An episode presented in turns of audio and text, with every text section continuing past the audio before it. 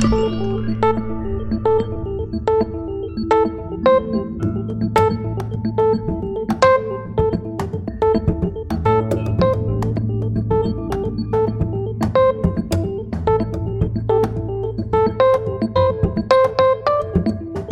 Mel. Hey, it's We're good back. to be back.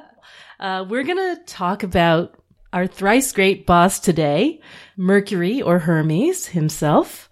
And we thought we'd like to start with his Orphic hymn, since that's something that we both use in our rites. So I'm going to read the Greek part, and Mel's going to read the English part. This is Orphic Hymn number 28, and Mel's going to use the Athanassakis translation, which is probably the one that's truest to the Greek. I am using Patrick Dunn's Orphic Hymns edition, which has the Greek in it. Anyway, both are great. Both editions, the Athanassakis translation and the Dunn translation, are worth having. yeah, I have both and like both. Yeah. Different virtues, different features. So this is the hymn to Hermes, number 28, and the, and it's supposed to have a fumigation of frankincense, Yes, which we don't have here. We're, we have we're too burning- much paper on the That's table. right. okay. Cluthimu Hermea, Dios angele maiados huie. Hear me, Hermes, messenger of Zeus, son of Maia. Pancrates etorechon, en agonia koiran ethneton. Almighty is your heart, O Lord of the deceased and judge of contests. Euphron, poikilobule, diactore argei fonta. Gentle and clever, O Argifontes, you are a guide. Pteno pedile, philandre, loguthne toisi profeta. whose sandals fly, and a man-loving prophet to mortals. Gymnas in hos chaires, doliais tapatais strophiuche. You are vigorous, and you delight in exercise and in deceit. Hermeneo panton, cer dempore lysi merimne. Interpreter of all, you are a profiteer who frees us of cares, Hos he resineches e renes hoplona memphes. and who holds in his hands the blameless tool of peace. Korukiota, makar, eriunia poikilomuthe. Lord of Korikos, blessed, helpful, and skilled in words. Ergasiai separoge, philethne toisen anankais. You assist in work, you are a friend of mortals in need. Gloses denon hoplon tose basmion anthropoisi. And you wield the dreaded and respected weapon of speech. Cliuthimu euchomenu biotu telos estlon opadzon. Hear my prayer and grant a good end to a life. Ergasiesi logu charisin kai mnemos unesin. of industry, gracious talk, and mindfulness. All right. We are, in fact, recording this on Mercury Day at Mercury Hour. So um, let us hope that the friend to man is in our presence right now with his tool. All of them. ah, well, we should start as we mean to go on. So. All right. Yeah, we should talk about the card associated with Mercury, which is the Magus in the Thoth deck and the Magician in the Rider Waite Smith deck. We will also be talking about the two zodiacal majors associated with the Magician or with Mercury. That is the Lover's card for Gemini and the Hermit card for Virgo. Because both signs are ruled by the planet Mercury. And then we will move on to discussing uh, the decanic minors associated with Mercury. Um, there are five decans, which are ruled by Mercury in the Chaldean system. And they are the first decan of Taurus, which is the five of discs or pentacles, the second decan of Cancer, which is the three of cups, the third decan of Virgo, which is the ten of discs or pentacles, the first decan of Sagittarius, which is the eight of wands, and the second decan of Aquarius, which is the six of swords. But also, in addition to the cards whose decan is ruled by the planet Mercury, we should probably also talk about the cards that fall under the res- respective signs, Gemini and Virgo, the sign that is ruled by Mercury, two different things, and also we should talk about, and also we should talk about all the eights for Hode, the Sephira that Of is Mercury. ruled by Mercury. So there are a lot of cards to talk about here, all that have a mercurial influence. Precisely. So for the Gemini um, minor cards, we'll be talking about the two,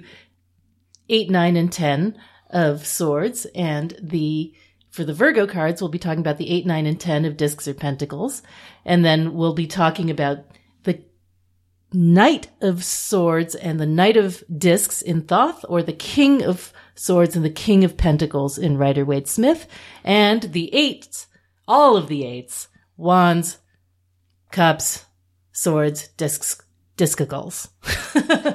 okay, so um, so we've got a lot to cover, but before we do that, we thought we'd just talk a bit about Mercury, our buddy, and the suns. Little buddy of the sun. right. Uh, should we talk about him uh, as a planet first, or as Yeah, a- what do you want to do? Well, well, the, the, that's probably the shortest part, so we can Yes, we can we do can that do first. that first. Um, so Mercury is the planet closest to the sun. As a result, it's never um, seen in your astrology chart more than 28 degrees from the degree of your sun because it's that close to the sun. It's the So it's always going to be in the sign of, the sign before, or the, the sign, sign after. after. your sun sign. Yeah. So it's um it's the hottest planet being close to the sun and the fastest planet. And indeed, if it weren't for the moon, which was originally conceived of as a planet, it would be the fastest of the seven. Right. Oh, it has an 88 day orbit, which I thought was really neat. cool That's because cool. eight is the uh, number of the Sephira of Mercury, Hode. Right. And it's twins, 88, 88 day That's orbit. really cool. So go That's figure. Incredibly appropriate. In Hebrew, they called it Kokab, which just means the planet because they felt it was the most important planet, which it is. Therefore, uh, they, when they referred to it, they just call it the planet. In Arabic, it's known as Otared, which means, um, well, which derives from the word to race, to go quickly, which is also appropriate. The other thing that's cool about Mercury as a planet is that because it's so close to the sun, it's between the earth and the sun, you see it in phases, but you never see the full phase because when it's in the full phase, it's always either behind the sun or in front of the sun where the sun So is too bright and drowning it out. Oh, so, ah, neat. well, though it has phases, you never get to see the full phase from earth. Interesting. Yeah, it's kind of like the trickster, you know, you don't see his full face ever. Right. And he is, of course, the planet that goes retrograde the most, several Mm-hmm. Yes, times ca- a year. Causing all sorts of mischief. Yep.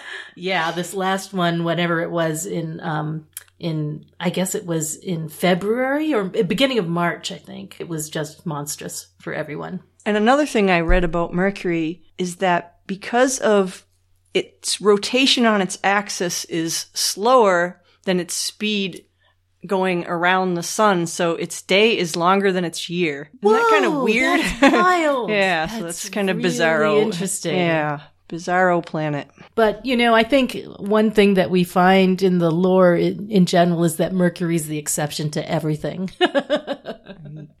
because of his double nature. Another thing that I find really interesting about the planets, and Mercury especially so, is that if you look at the glyphs of the planets, they each have meaning, the shapes that inform, that make up the shape of the glyph ha- has a meaning. So if you look at Mercury, it's a circle. That's the circle of mm-hmm. spirit, the cross, the cross of matter. And then it's got the crescent, the horns coming up at the top, which is the the, the personality. That's the, the moon that is, it's the moon crescent. The, so it's got the, the personality and the mind, you know, exalted over the spirit and over matter.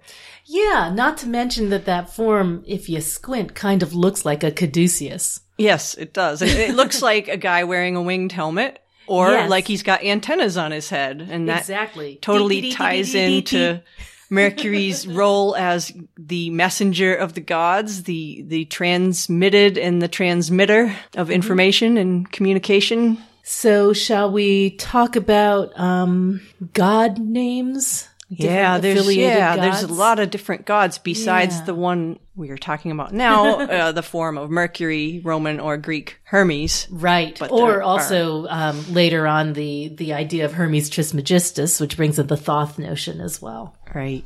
Boy, Well, I mean, I can think where of to begin? a lot of them. Thoth, of course, Thoth, of course. is the Egyptian form of Mercury. Then there's Hanuman, Buddha, Odin.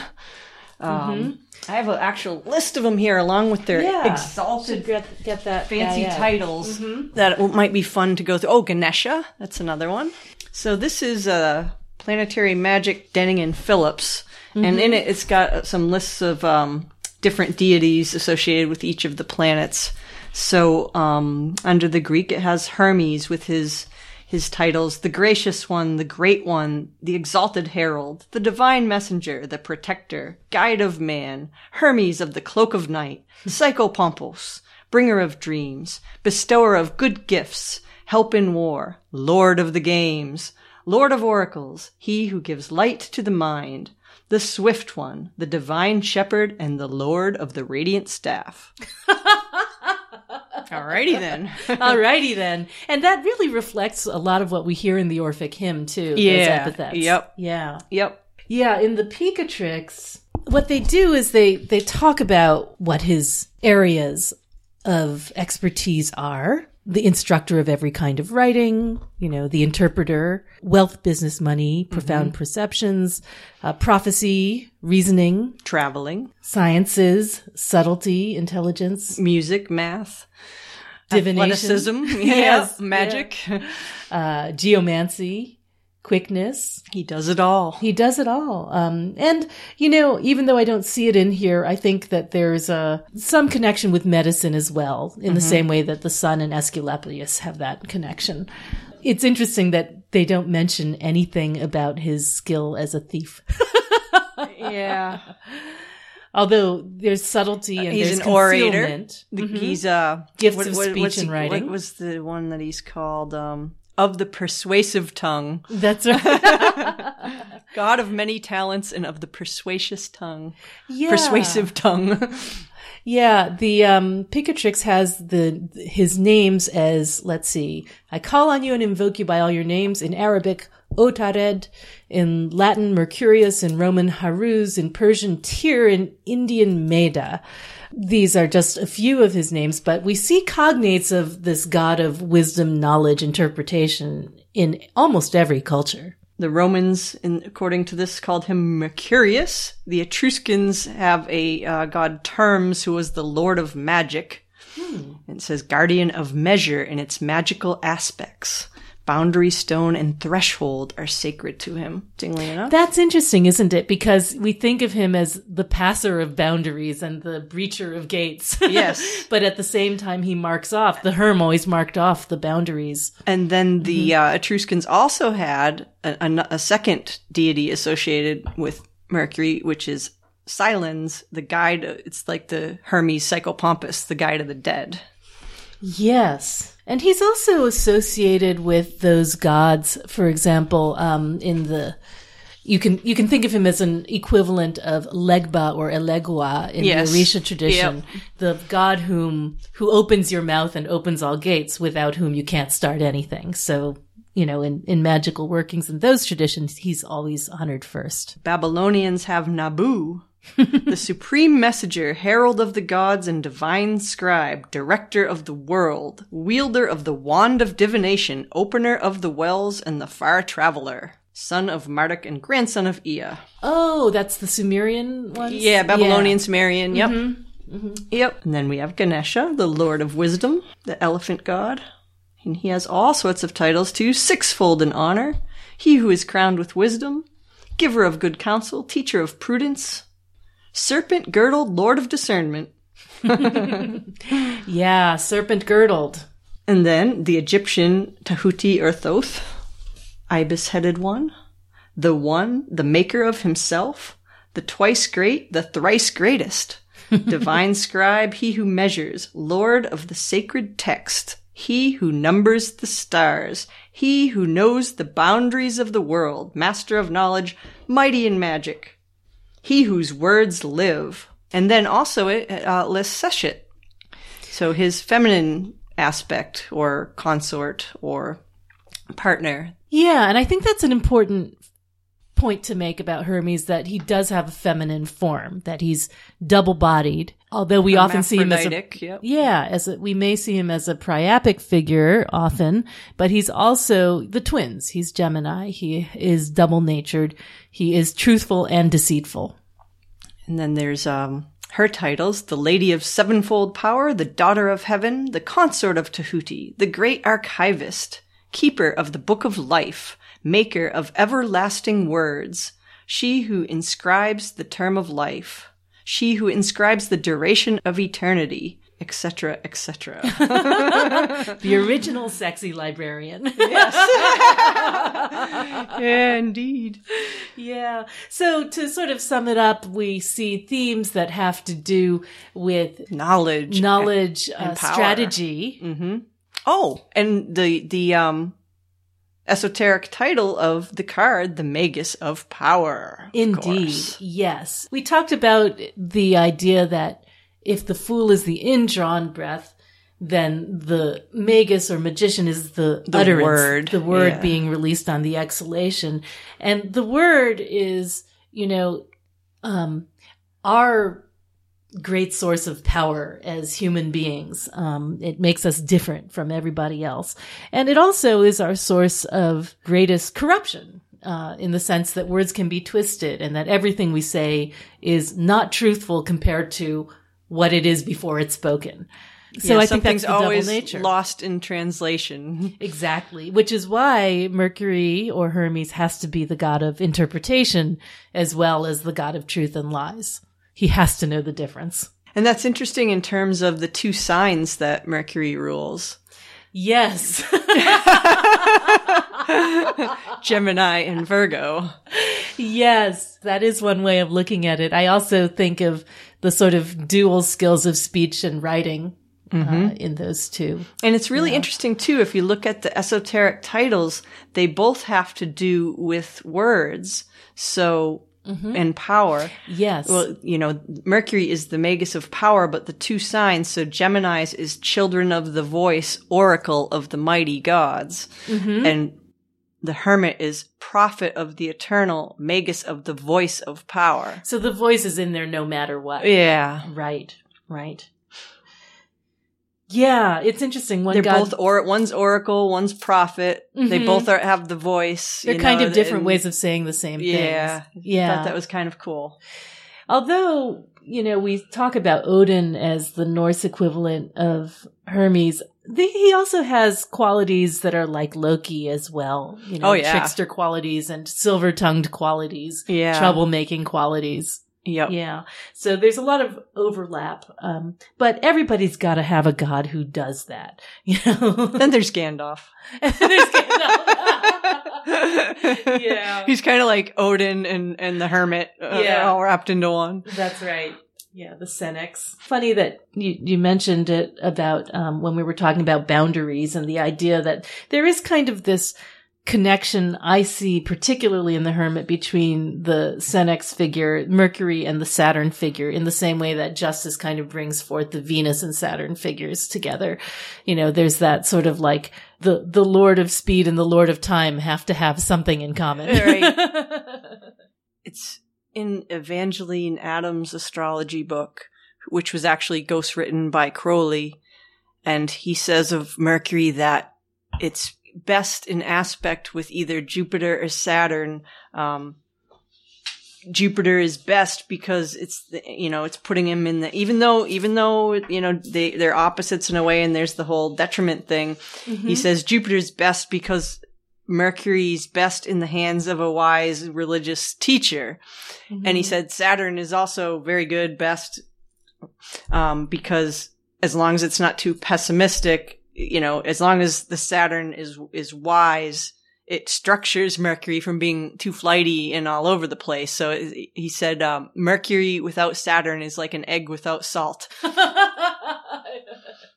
I thought you were going to say an egg without a shell. Well, that could be that too. could be true. Right, no boundary. As an astrological entity, um, Mercury is slightly different, but not altogether different from his godlike properties and planetary properties. He is the communicator, first of all, the keeper of the word. He's the mind. Yeah. Yeah. And he has to do with things that have to do with the houses that are associated with his two signs. So Gemini or the third house, Virgo and the sixth house. So with the third house, it's siblings, transportation, early environment, education, uh, short distance travels, things like that. Uh, the sixth house, Virgo, will be health, diet, exercise, daily routines, uh, you know, employment, um, hobbies. And although I don't, you know, necessarily always subscribe to the equivalence between yeah, it's not equivalent, houses, but there's There's a lot definitely of a lot of overlap. There's it's Mhm. relevant in that when you're looking for things of that, you might look at and you're wanting to know which planet to look at as opposed to which house to look at. You're looking at Mercury. Mm-hmm. You know, he is traditionally associated with merchants as well as so merchants, Mercury market, they're all the same word basically. It's Yep. all kind of Documents and paperwork. documents and paperwork, but money too. There's Yeah. like the handling Yes. of money is Yep. key. Um, you know, this is something that you see in older forms of the magician. There's always trinkets and monies and a game being run on the on that table. the Mercury figure is kind of like the tinker in the old days would come around with his cart, you know, and sell you all the, he'd have a- right. Yeah. something for everyone, including right. some snake oil. That's right. Yeah. Yeah. So there's, there's, you know, mastery of illusions and trickery. Some hustling. Mm, Some hustling for sure. And being able to generally use the word for whatever purpose you need it. It's a, it's a, it's a road opener. Mm. You know, when we look at someone's Mercury placement, it gives us a sense of the quality of their intelligence. I mean, the character, not the mm, smarter or less smart, but like the character or the, the way it expresses itself in the world. Right. It's a really important part of the astrological chart because it's one of the personal planets and it's probably, you know, your mind really defines you. It really does. Yeah. It's probably, you know, I would say third, you know, sun, moon, Mercury, Yeah. ascendant, of course, but, you know, if you're talking about the planets. it's the inner workings of your mind, but also your, the, what your mind does to allow you to engage with others hmm and with the past because it's has to do with memory as well. Although I think of the moon as more about memory. True, but there is the art of memory.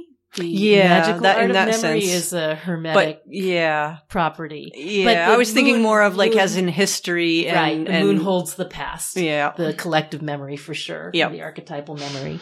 Mercury is the mind and the moon is the brain mechanism, you know, the bodily function of the brain, where Mercury is the mind part of the brain. Mm. So, in terms of his rulership of Gemini and Virgo, Gemini is his diurnal and Virgo is his nocturnal sign. Gemini, of course, is the air and the masculine form. Right. So that's interesting because we Mhm. have how does Mercury express as mutable air versus mutable earth? Right. Always mutable. Yes. and it's interesting. Same thing with, you know, Jupiter holds the other two mutable signs. Doesn't always work that way. You know, I think uh, Venus has a cardinal and a fixed, Mars has a cardinal and a fixed, but in the case of Mercury, it's mutable and that seems to make sense because Mercury is always on the move and always changing. You know, and it's interesting also that it's air and earth since those are opposed. In, in Gemini, we see uh, Mercury at his greatest speed. yeah, You know? it's definitely um, mutable air is definitely more flighty and changeable and Mhm. into like variety from one thing to the next to the next than Virgo, which is more analytical. I literally dated a Gemini who was a pilot. but yeah, they have that, you know, there's that quality of flitting from thing to thing with great ease and confidence. Whereas, you know, as a Virgo, we may be ruled by Mercury, but that doesn't mean that we're going to talk a mile a minute. It's like the difference. Gemini is volatile Mercury, whereas Virgo is fixed Mercury. yeah, I Uh, think you I know, it's not a mean. fixed sign, Yeah. but you know what Yeah, I mean. it's what you earthy. mean. It's more. It's it's a you know Mhm. a little less volatile than uh, Gemini is. Yeah, there's also, you know, I think about the qualities of Mercury the god, and I always think of the Virgo cards as having to do with more of his psychopomp functions of going deep, Yeah, detective like. Yeah, definitely. So if you look at the um the mottos for Gemini, it's I think, and for Virgo, it's I analyze. So Gemini's always asking why, why, why, and and then going on to the next thing once it gets the answer. Whereas Virgo is then saying, well, now that I have this information, now I want to analyze it and dissect it even further. Right. The the Gemini like- qualities are more outward oriented. And you know, you get fantastic orators and speakers and persuaders in that sign. Definitely. I think they want to experience as many things as possible, the Geminis. Curiosity. Yeah, for sure. curiosity is Yeah. a big is a big thing. Whereas Virgo's more into like the practical application. Well, and of I think also they it's like whereas you know the Gemini curiosity goes wide and far, and the Virgo curiosity goes down and deep into single subjects, yeah forensic. So we can see that actually in the in the lovers and the hermit. I think the hermit it's particularly obvious that sort of drive to go deep, even if it takes you far away right. from everyone else. Where can I shine my work lamp so I can see all the details? Going within, and that's kind of interesting too. You even look at the parts of the body they rule. So the they they both have to do with the nervous system, Mm. but with Gemini, it's the lungs and the arms and the hands, and you know. Grabbing, I'm making hand gestures here that you can't can't see. Mm-hmm. You can hear reaching out and gra- grabbing things, and then um, with Virgo, it's the bowels. hmm down deep, Right. you know, within. Right, the digestion and breaking Yeah. things down into little tiny particles yeah. from bigger ones. I think with the relationship between Gemini and the Lovers card, it's something I've been thinking about a lot lately because of, well, we're recording this in the first decan of Gemini, and I've been thinking about that Eight of Swords, um, sort of the paralyzing proliferation of choices. Yes. which I think is, you know, that, that moment where Gemini, you know, sees so many different things and cannot decide which one to settle on. right. And that's what the lover's card is kind of about is making that choice and you have to use the sword to cut one of those You gotta other kill a things twin. away. Yeah. you gotta kill you gotta kill all the others and choose one. Right, right. and like that's Multiple world doors close as soon as you do. right, right. And that's swords, not just in terms of the fact that the suit of swords is associated with Gemini because it's an air suit, but also the letter Zayin, the Hebrew letter Zayin that goes with Yes. the That's lovers. what I kind of meant when I mm-hmm. said Yeah. the sword. Thank I you for explaining apply, that. Though. Yeah. yeah, I think Yep. they both apply, and you know, and that's something that I think makes the lovers as choice a lot more clear to people because it's associated with the sword, because it's associated with you know those pairs of twins we've talked about, mortal and immortal. Where one mm-hmm. has to die. That moment is like the moment that's depicted in the Rider Waite Smith and really like the one that's re- depicted in the Thoth. It's a fateful moment. After that, everything changes. And I think when we talk about that sequence eight, nine, and 10 of swords from, you know, interference or shortened force to cruelty to ruin, it's about having to give something up. Yeah. The mind is a sword, and you are having to cut away things, and that's why the cards are so harsh. They're the ultimate fruition of the sword suit. Shows you how dangerous your mind is, really. It is. It is. The mind can really lead you into places where you can't necessarily get yourself out, um, which I think is one reason that the Ten of Swords is as dark as it is. And it's also the reason that I've seen it, I think, in practice so often manifest as really serious depression, you know, where it's hard to do things when the mind becomes the enemy. It kind of reminds me of what it says, uh, what Crowley says in uh, Liber Magi, where he says about the the magus with the with the wand createth he, with the coin redeemeth he, with the cup preserveth he, but with the sword, with the dagger, he destroyeth. Right. You know, the mind can destroy. I mean, we think of Mercury as being fundamentally airy as a planet, generally. So there's a match between that and the cards of the sword suit. Although it's kind of interesting. I mean, we haven't gone into Kabbalah at all, but mm-hmm. Hode is watery. Which. Is it? Yeah, yeah. I always thought of Netzach as being no, watery. Netzach's fiery. Well, when you, I know just- it's confusing. It doesn't make logical sense, but none of the Kabbalah makes logical Uh, sense. no, so- it doesn't. It doesn't really. I'm thinking of Alan Moore's rendition of Netzach, which is you know all underwater. I could see that, but Yeah. Hmm. Interesting. Then we go over to the Virgo cards, and that's where Mercury's exaltation is, right in the, you know, smack dab in the middle of Virgo. And it's almost as if that grounding in earth, you know, helps give him some body and some substance and application in the world. You know, I think that's where the divination skills come in, perhaps, you know, that going between realms as the hermit does um, as well as the psychopomp functions. Definitely the critical and editing aspects of Virgo. Yeah, That, judging. mixed blessing. yeah, it's like all those details, and then there's some judging that has to happen. That's right. It's sort of like the, the job of Mercury and Gemini is to multiply options and then the Mercury job in Virgo is to whittle them down.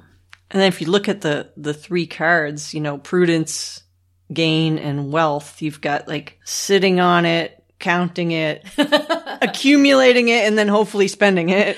Yeah, there is some darkness associated with those cards, although they sound so, you know, the, so positive. There is that traditionally the 10 of discs or pentacles is an analog for death. in a way. it's the end. Yeah, You know, it is the, uh, it, the, the encasement and I like to call it the use it or lose it card. that's right. That's right. It's once you have liquidated things into coin, then they're just this, you know, hard, dead, fungible material. And that's why the decan is actually considered one of infirmity and mm-hmm. death. Cheerily enough. But, you know, as we know, death is not the end because we are talking about the God who is quite comfortable passing into the land of the dead and helping people into there and sometimes out. Him and his decoder ring and it's all access pass. So, looking at the small cards, Yeah, we should go into those because that's that Those is really, really interesting. interesting. So how how does Mercury manifest through the decan rulerships? Is a really interesting story. It is. It is. So we see him, I guess, if we want to go like just in chronological order, we see him first in the Five of Pentacles as the Lord of Worry Or the Lord of Material Trouble. or material trouble, exactly. And I think that that's really interesting because if you think about the majors associated with the Lord of Worry, they are the Magus or magician and the Hierophant. And you think about how like, you know, the Hierophant represents these established structures, fixed nature, whereas, you know, Mercury, the magician, is always trying to go around. You know, the, the, the Hierophant is the keeper of the keys and Mercury is the thief Right. and the lock picker. Yeah, right. So it's interesting that those two are in tension and you get these questions of outside and inside, who's locked in and who's They're really out. opposite in nature too. Mercury is speedy and Taurus is anything but speedy. They're very, you know, solid and slow and fixed and there's some inertia there to when you when you look at now I know it's not the same thing Mercury in Taurus is Right. not the same as Mercury ruling the decan of Taurus, but when you look at the combination of Mercury and Taurus and look at how Mercury in Taurus might manifest in a chart, it can be someone who's conservative thinking, you know, um, resistant to change, yeah. things like that. And you see a little bit of that inertia and, um, in this card. And also there's an, a, more, you know, one of the qualities of Taurus is wanting to accumulate things. It's, it's, it's, I have, I have things. It wants, it, it wants its things. It likes its mm-hmm. stuff. And so there's a little bit you see in the five of discs, a little bit of that, that worry over material things, not having enough, you know, wanting, afraid there won't be enough to go around, wanting to hoard things, gr- the grasping nature, a little bit of Taurus. Absolutely. Absolutely. The fear of insecurity and running out and not having enough why your husband packs snacks wherever he goes. Exactly, exactly. There's definitely Mine too. Yep. It's like this is the mind focused on what the what it has. Right. So if you look at each of these things, it's the mind focused on something because they're all Mercury. And also, I that think it's that- the mind focused on what it has and if it's enough. Right. And I think that one of the things that comes with this card, the Lord of Worry, is the ability to anticipate problems and to buy insurance and to buy Yeah, a, that's a- that's a Taurus B. word. Oh yeah. Insurance. Yeah, go to Costco and get uh, the bulk size, you Yes. know, just in case, because you might run out, you know, and and then lock it up where no one else can get to it, because you know, God forbid you run out. So I actually got the five of discs the other day, and I very very familiar with this card, but I did a bit of sympathetic magic which was that uh, we had had a broken slide bolt on our front door all winter. Actually, I'd just been blocking it with a crate because I was waiting for Randy to fix it. And I said, you know, screw it, I'm just gonna fix it myself. So I got Taurus didn't Yeah. move fast enough for you. Exactly. Surprise, surprise. So I go and I get his cordless drill and I move the thing and I fix it and, and now and I and I literally locked every door in the house, even though there is literally no need to do that because I live in, you know, Hicksville. But then I just did it because it felt good and then I said the requirements have been fulfilled and then I opened up the house again. But um, sympathetic magic, man. It really works. It's good. Yeah. Yes, exactly. It's it's a way of um, setting off the card, like like defusing a mine. so that's the five of Pentacles, the mind in that state of conservation and anticipation and concern, which allows us to flourish in the six. Actually, that's the preconditions that need to be set for that. And then there's the three of cups. Yep, that's Mercury um, ruling the decan of Cancer, Right. the middle decan of Cancer. So it's a really nice middle path expression of Cancer. There is that easy communication thing that is so mercurial going on in there. Um, the idea that you open your mouth and and whatever you say builds the bonds between you and the other people. There's also something about, you know, when you look at how Mercury expresses itself in the sign of Cancer, it has a lot to do with intuition, using the mind for intuition and, and memory. Um, so when I look at this card and I see abundance and the joy that's in this card, it kind of, it's the mind reflecting on, instead of like in the five with what it doesn't have, the, here's the mind reflects, reflecting on what it does have. Yes, know, and yes, past- abundance mentality. Past, yeah. past memories of joy and fullness and, and fruition.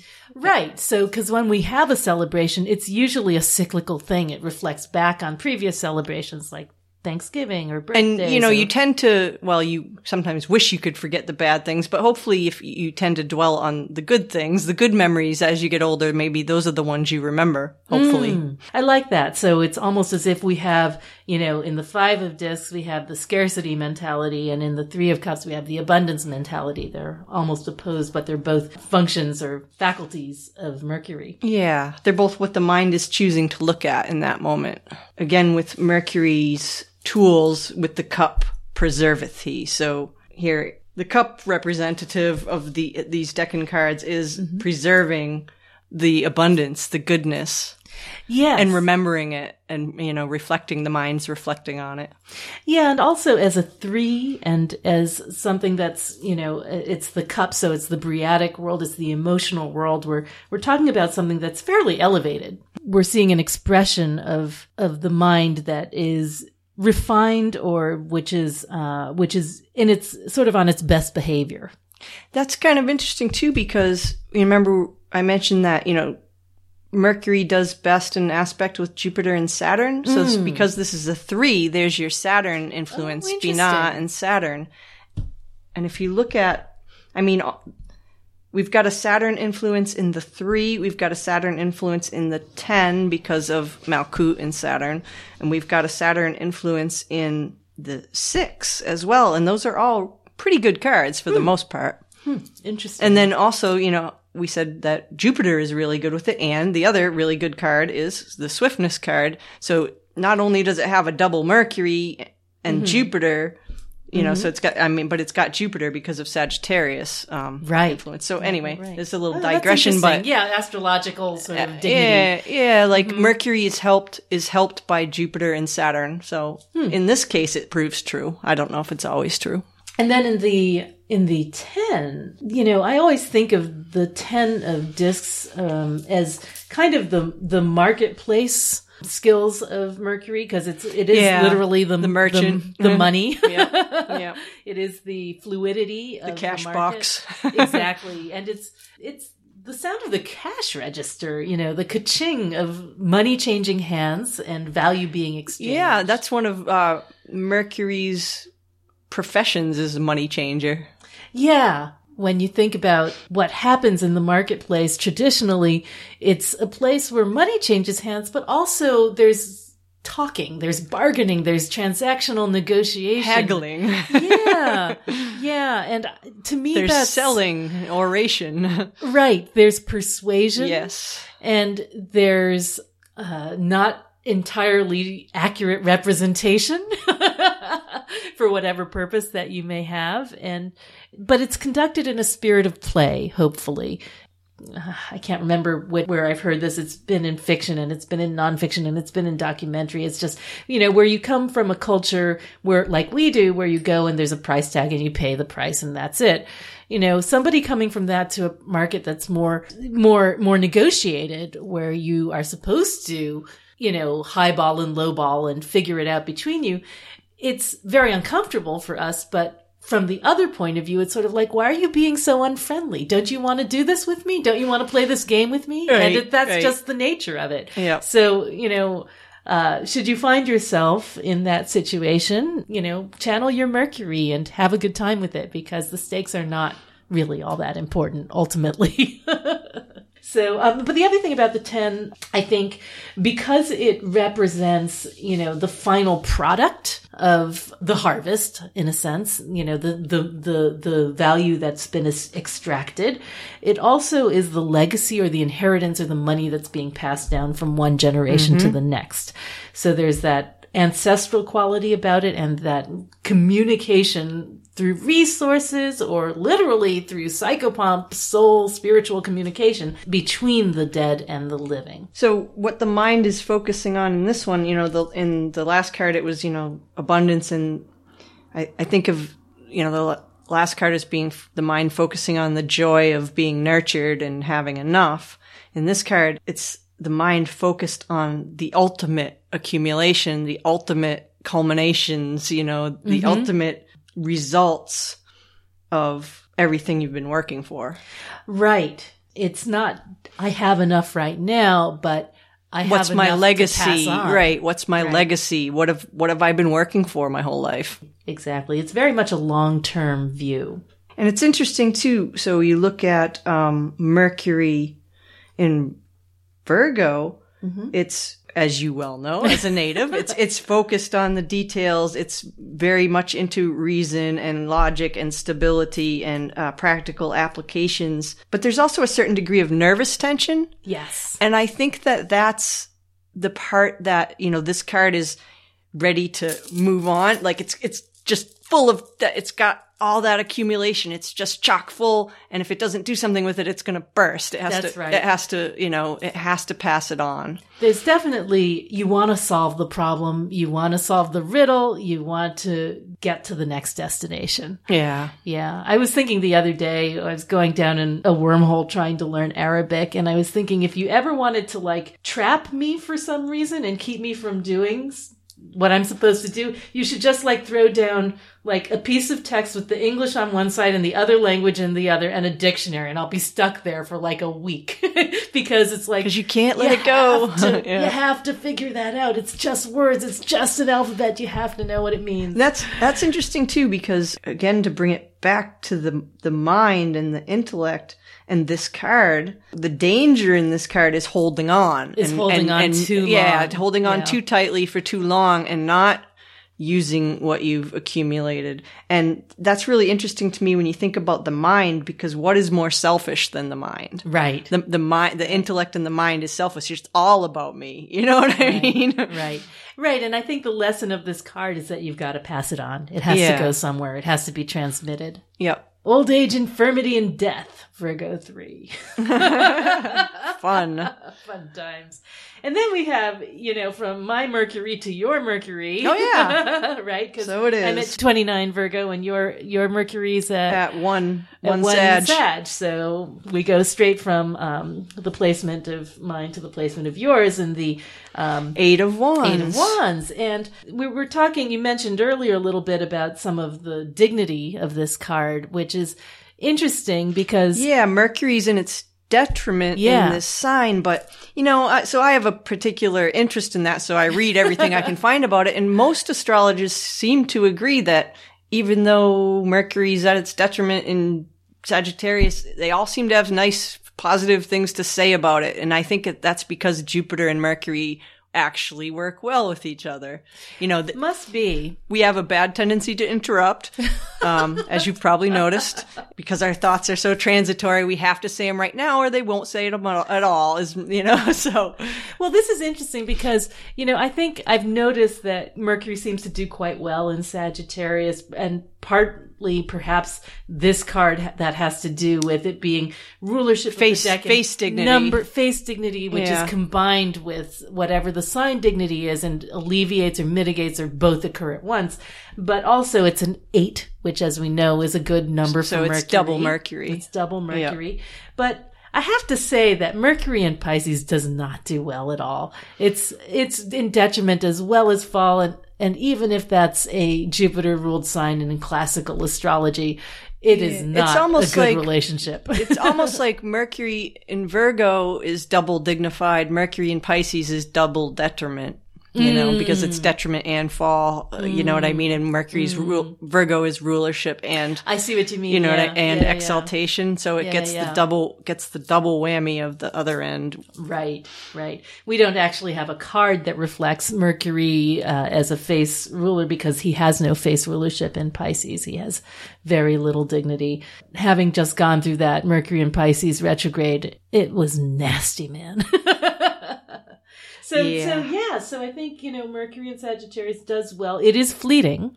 Yes, fleeting inspiration. Mm-hmm. It's transitory. I, I saw. I've seen it described as the mind or thoughts as shooting stars, Oh, I like and that. I a thought that was really great. the fiery qualities. Yeah, you have Yeah. To, and you have to like Yeah. grasp them. Or, you have to catch catch them, or they're gone. Yeah, and I think that in terms of um, overall Mercury qualities, this card could represent, you know, the protection over travelers, allowing travelers to move swiftly and safely and smoothly, Mm-hmm. removing obstacles. That's a Ganesha thing. Processing speed.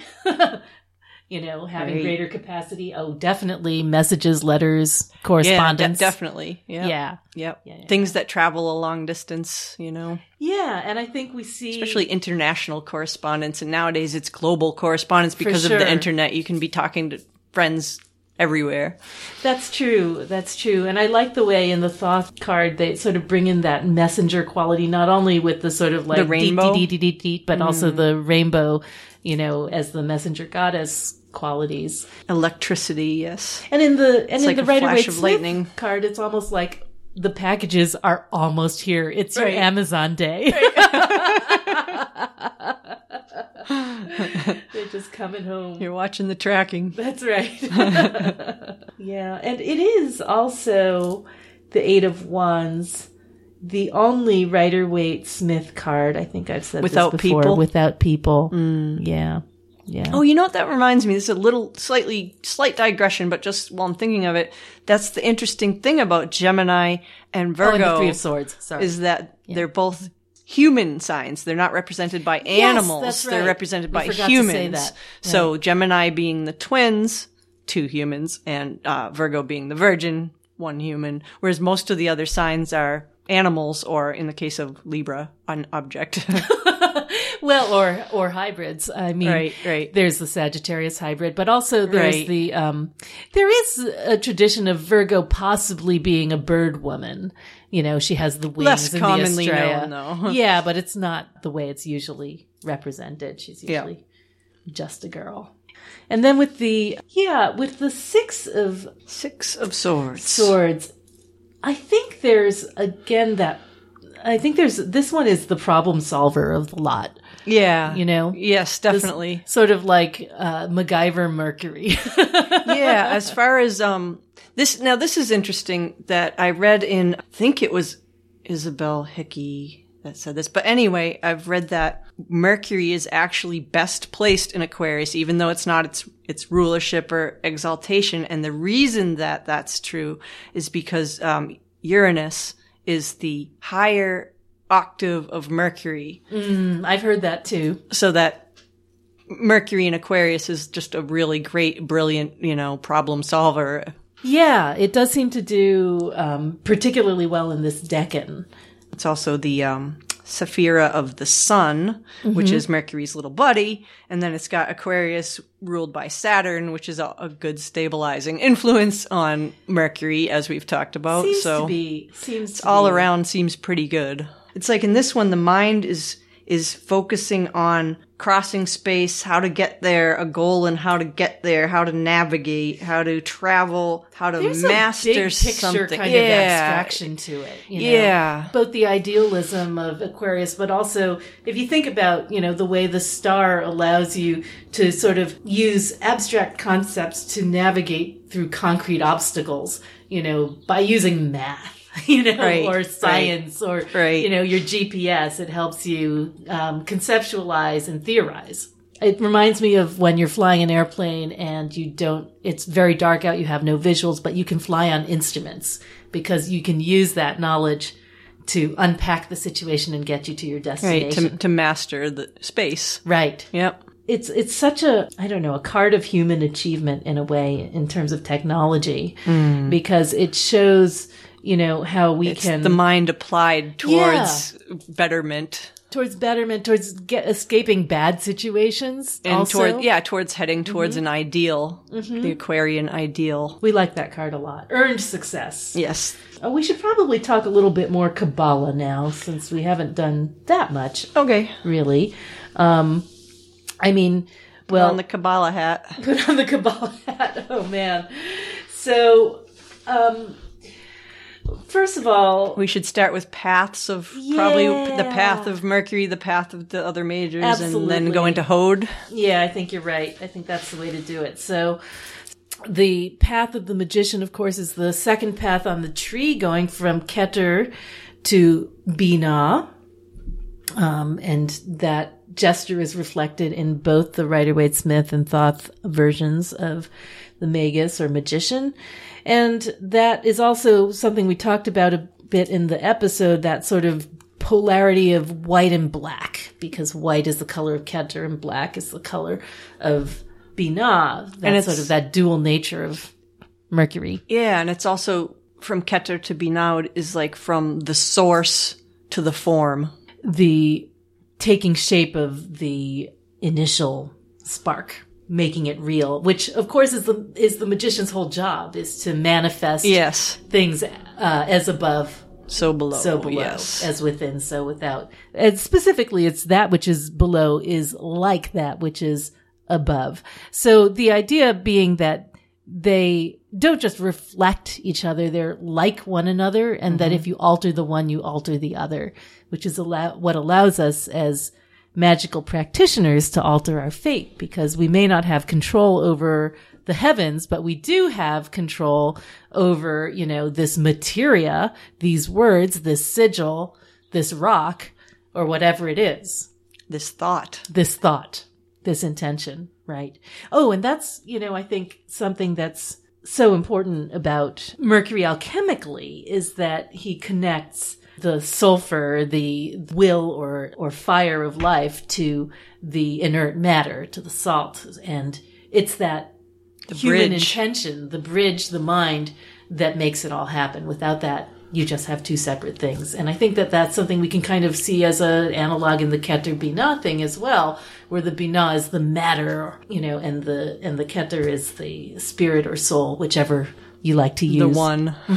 Right, right. And it's um, the magician, the wand between them that conveys meaning from one to the other. Conductor. Conductor, exactly. Exactly. So paths for uh, the lovers and for the hermit. So for the lovers, it's from Binah to Tiferet, right? From understanding to beauty. Or from form to the central point, or from the mother to the son. From the mother to the son, right? Yeah, it's interesting because it's heading from Binah to the central to the middle pillar. Crosses over the abyss. Yeah. Yep, it's an abyss crosser. Yeah, which kind of gives you, you know, some. It, you can think of the eight, nine, and ten of swords as an ego death going through the abyss. For sure. yeah, you know, something's got to be given up in- the course of making something real. And not to mention that the It's sun is a sacrificial sephira. Right. And and when you make that choice, you're making it from your heart, which is the central point, you know, Tiferet and what you give up and what you keep. And then the hermit, we're talking about, Again, Tiferet yeah, Tiferet and Chesed. But it's chesed, yeah, from mercy to beauty. Mm-hmm. That path, the path of the hand. It's interesting that one's the hand and one's the sword, right? Right. You know, right. grasping the sword. Huh. Yeah, that is interesting. That that step from chesed to tiferet. Maybe we want to. Ex- maybe you want to hmm. explain that for people. The oh, hand and the sword. Oh, So, yeah. so yeah, the hand being associated, uh, being the meaning of the Hebrew letter Yod, which is associated with the hermit, and the sword being the meaning of letters, Hebrew letter Zayin, which is associated with the lovers. So you have, uh, these paths where one is the sword and one is the hand, which is curious. Um, also, I mean, Chesed is in a sense a paternal figure, also going to the son. So you have The one father. right? The, The father to the son. One's the mother to the son, and one's Right. the father to the son. Right. In, in a way. in a way, they're not In a- not- exactly not- parallel, yeah. but they are each from opposite pillars going to the middle pillar. yep. So there is that impulse towards balancing, I suppose. Yeah. Hesed is father figure, but not as much as Hokmah. Yeah, and also I think it's really interesting to think about the hermit in terms of the tree because of his lantern and the fact that he's carrying this light of the sun uh, along this path between the sun uh, and Jupiter. You know what else is really interesting that I'm just thinking about? We talked about how Mercury is befriended best by Jupiter and Saturn. Mm. Well, Binah Mm. is Saturn and Hesed is Jupiter. Jupiter. so the two That's interesting. signs ruled by Mercury Right. ha- Right. has a connection with Yeah. those two planets. It's that is interesting. That is interesting. Never noticed that before. Mm.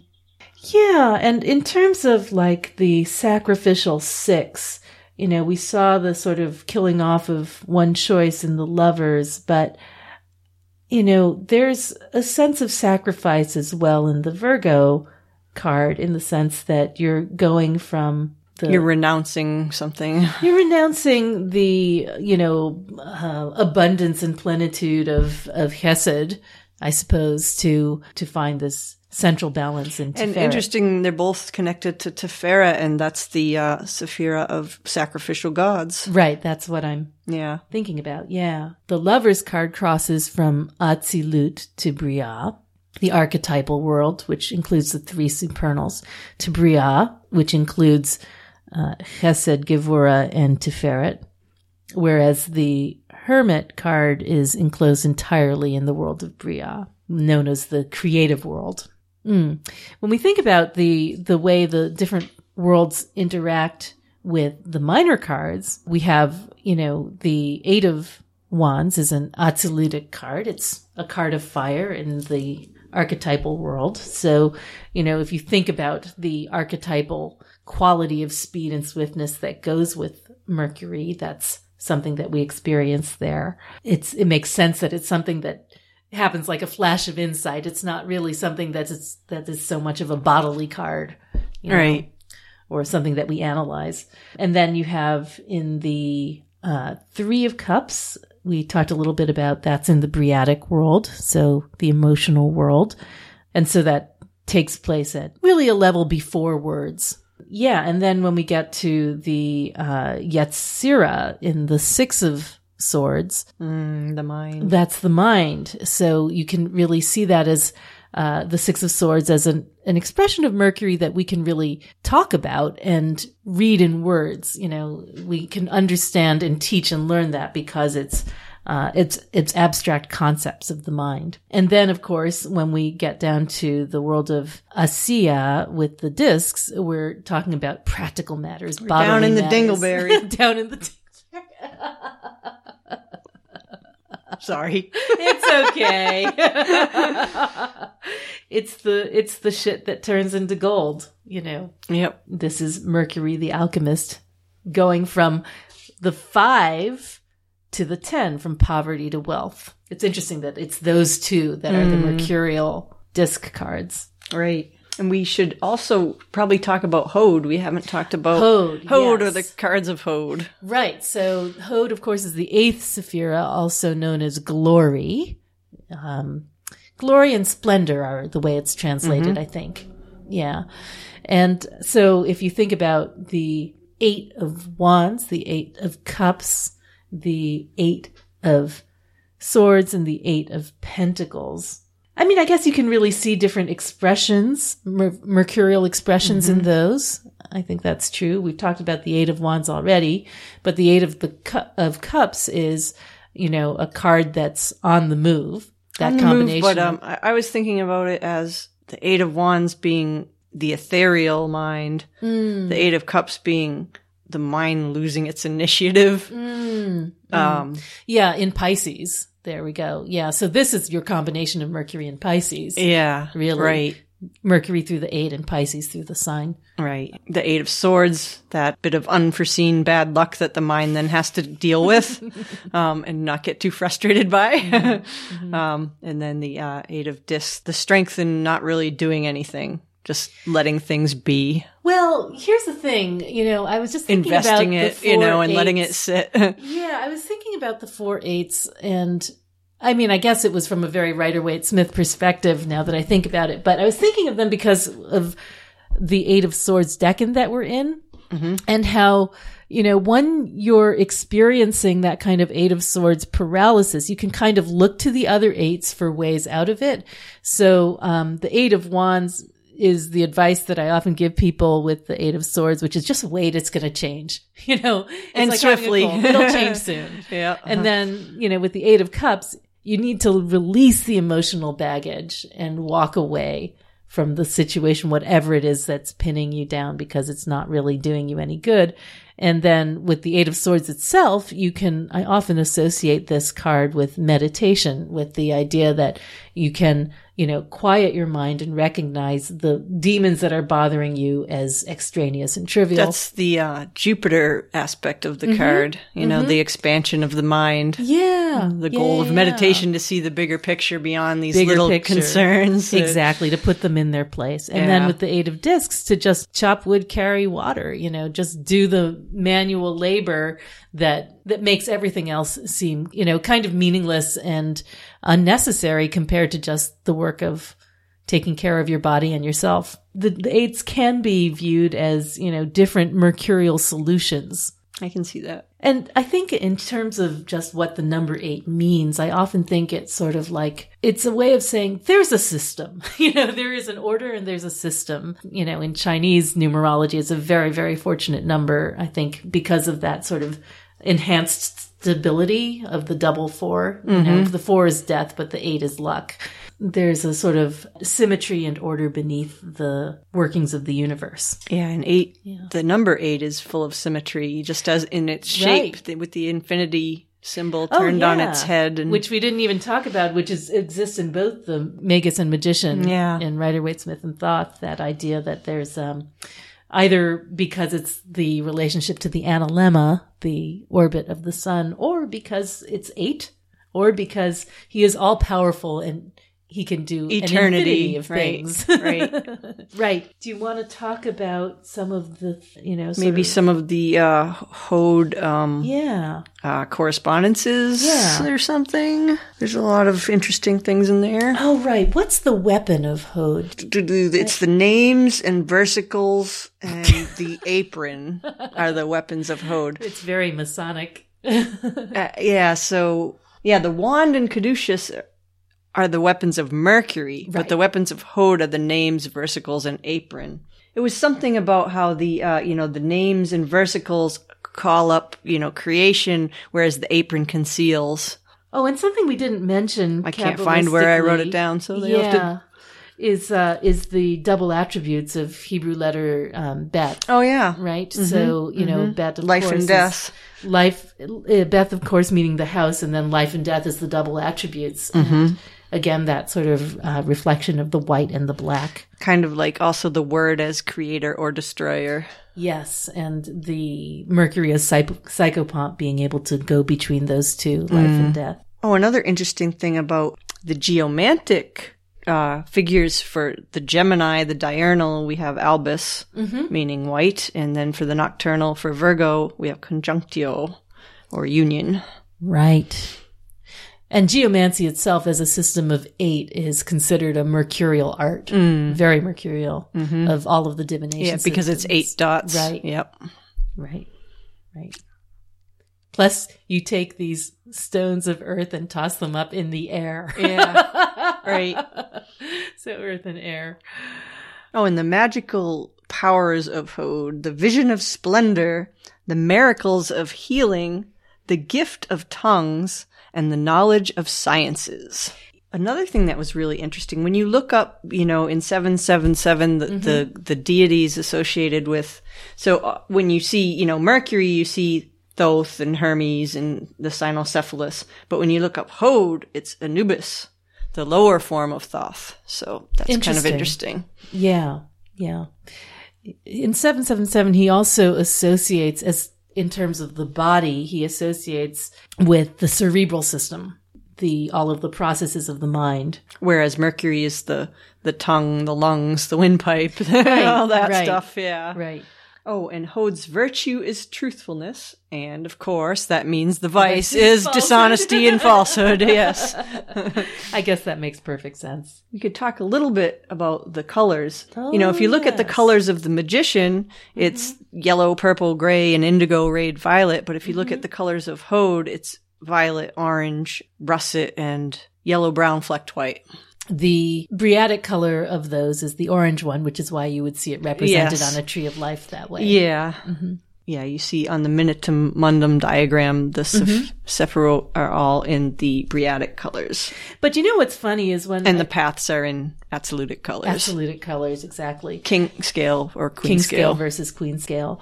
And what's interesting about Mercury is that, like, I, I, I had emailed you last night that chart of the different colors that have been associated Yep. with the planets. I've been familiar time, with that one for a while. I saved Yeah. that years ago Yeah. when I was And I asked you to print it out on your color printer because it's so interesting that, first of all, there's not much consistency except for Mars is red and Saturn's black pretty much all the time. But Mercury especially is all over the place. It Well, you is- know what's really interesting about that is when you look at um, the colors for you know besi- besides the Golden Dawn color scales, Mm-hmm. but usually when you when you look up um, in correspondences for the colors of Mercury, it says mixed colors, Mm-hmm. Exactly, diverse exactly. colors, or plaid, or you know Right. things like that. right. Same thing with with animals and plants. They have to be, you know, Yeah, and Hybrids. flavors. You know, mixed Yep. flavors, Yep. um, sparkly things. So meaning rocks that have other rocks in them. yeah, yeah, that's interesting. Yeah, yeah, Yeah, yeah. Mercury's tie dyed. Mercury's like every, uh, it's been every color, basically. There's no consistency whatsoever, which is so incredibly apt when you think about it. yeah, it. it is Yeah. shape shifting quality. He has, he's a chameleon. Of course, the, the medieval occultists believed that there were all these sort of monstrous beasts out there that were real. So Here there be dragons. Yes, exactly. And so, you know, all of those uh, hybrid beasts like the uni- uh, sorry, like the You know, Manticore. manticore, griffin, Yeah. you know, chimera, they're all mercurial, basically. They're considered, I guess not always, but there's this idea that, um, anything that's, that changeable. Some of them are martial, actually, but And, uh, quick animals as well, like, you know, the fox or the, Mm. the ape. dogs as well. The ape, absolutely. Yep. Anything that is in constant, quick, and variable, various, strange, or mixed. This is Agrippa I'm talking That about. makes now. sense. Birds, any of them that sing or speak like a parrot or magpie or lark, thrush, nightingale. And then the other thing is that, you know how. the greyhound. Oh, yes, the greyhound for speed. Absolutely. Mhm. Yeah. I think it's greyhounds on that 10 of Rider Waite Smith 10 of Pentacles. I don't know. It Could looks be. like them. Yeah. Yeah. You know how every part of the plant is belongs to a different planet? It's the peels, the outsides, the bark of the, The of peels? wood or fruit that belongs to Mercury. Interesting. Yeah. I've heard that Mercury has to do with plants that have pods. So peas in a pod, Oh, beans and peas, and, and things that expel wind. Beans. beans, beans, Legumes. fruit. yeah, the um definitely also the umbelliferous plants, the ones that carry seeds in the air. Yep. So anything in the carrot family, parsley, uh, dill, anise, caraway. yeah. Yeah. you'll see that those are used in magic Mm-hmm. um, as mercurial stand-ins. Cinquefoil then too, uh, for some reason. Angelica. Oh, I would think so. think well, that that's has an- sun. That's solar. I Yeah, think, it does have it. reason. It's in that umbrellifica. but it has the same shape. Parsley, which I love the the, the legend of parsley because of the Oh, brain, walnuts. the shape of the brain, and it has two halves. But parsley is supposed to go down to the devil seven times before it germinates because it takes so long, Long, which yep. Mm-hmm. is very Mercury psychopomp. Crowley said all fugitive odors, yeah, isn't right? that funny? The things that I come thought that and was go. hilarious. Yeah, it is interesting. Yeah. in terms of Mercury. I mean, I guess, you know, he also mentions mastic and storax, which are, you know, those resinous things, and they are relatively, you know, ephemeral as resins go. I particularly associate uh, mercury with higher up scents like lavender and fennel. Yeah, lavender for Um, sure. Yeah, anise type things. Oh, I forgot about fennel. Fennel, I think, is mercurial, but it's also Promethean. And I think Prometheus is definitely an archetype that kind of matches Mm-hmm. With Mercury, I do too. Yeah. Bringing down the fire from heaven, Right. you know, down below. I've always thought Prometheus was mercurial. The friend to man. And also the and is idea that. yarrow another um, For sure. Yeah, plant that is Yeah, yeah, mercurial. yeah. Prometheus in general, I think, you know, kind of makes sense because he's often spoken of as, you know, what the qualities of Uranus really are, and Uranus being the higher octave of Mercury. You know, when we talk about what the god Uranus was really like, he wasn't really like the qualities we ascribe to the planet Uranus. Prometheus was like that. You know, mm-hmm. the, the Yeah. going against the rules, sudden flashes of ideas, the inventiveness, you know, those are Promethean qualities. Mm-hmm. So I sometimes think of that And I thought you mentioned once when I think when we were doing the episode on the Magus that Prometheus you thought he brought down the fire in a yarrow stalk or something like that. That's what made me think of yarrow. I can't remember Yeah. which it is. But inter- yarrow's interesting Yeah. too because for the I I Ching sticks eightfold system. Right, Right. right, Eightfold system, and uh, and definitely a plant of Mercury. One god I forgot to mention is um, well, not god, spirit really. So in the 16th century grimoire, the Arbatel, there are the so-called Olympic spirits, and mm, we don't know all that much about that grimoire. It's it's incomplete, but you can work with these Olympic spirits, and the one uh, for Mercury is known as Ophiel, and he is supposed to be well versed in magical arts. So, should you do that working? And the Arbatel is really a, a guide to doing workings where you communicate and find out for yourself. It doesn't really tell you what you should expect, but it's about personal experience. Should you communicate with Ophiel, you should be able to discover uh, occult secrets, hidden wisdom, magic.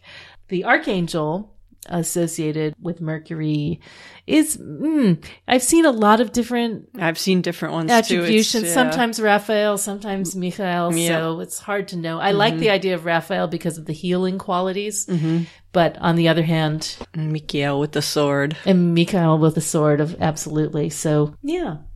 I think we might have. We might have done it. I Well, think we busted yeah, we should. Moon we Hour. should wrap it up. Okay, so these have been the cards of Mercury. Although we've said a lot, we hope that the time has passed swiftly and that you've learned a lot uh, in the spirit of the great teacher, Hermes, Thoth, Mercury, whatever you want to call him.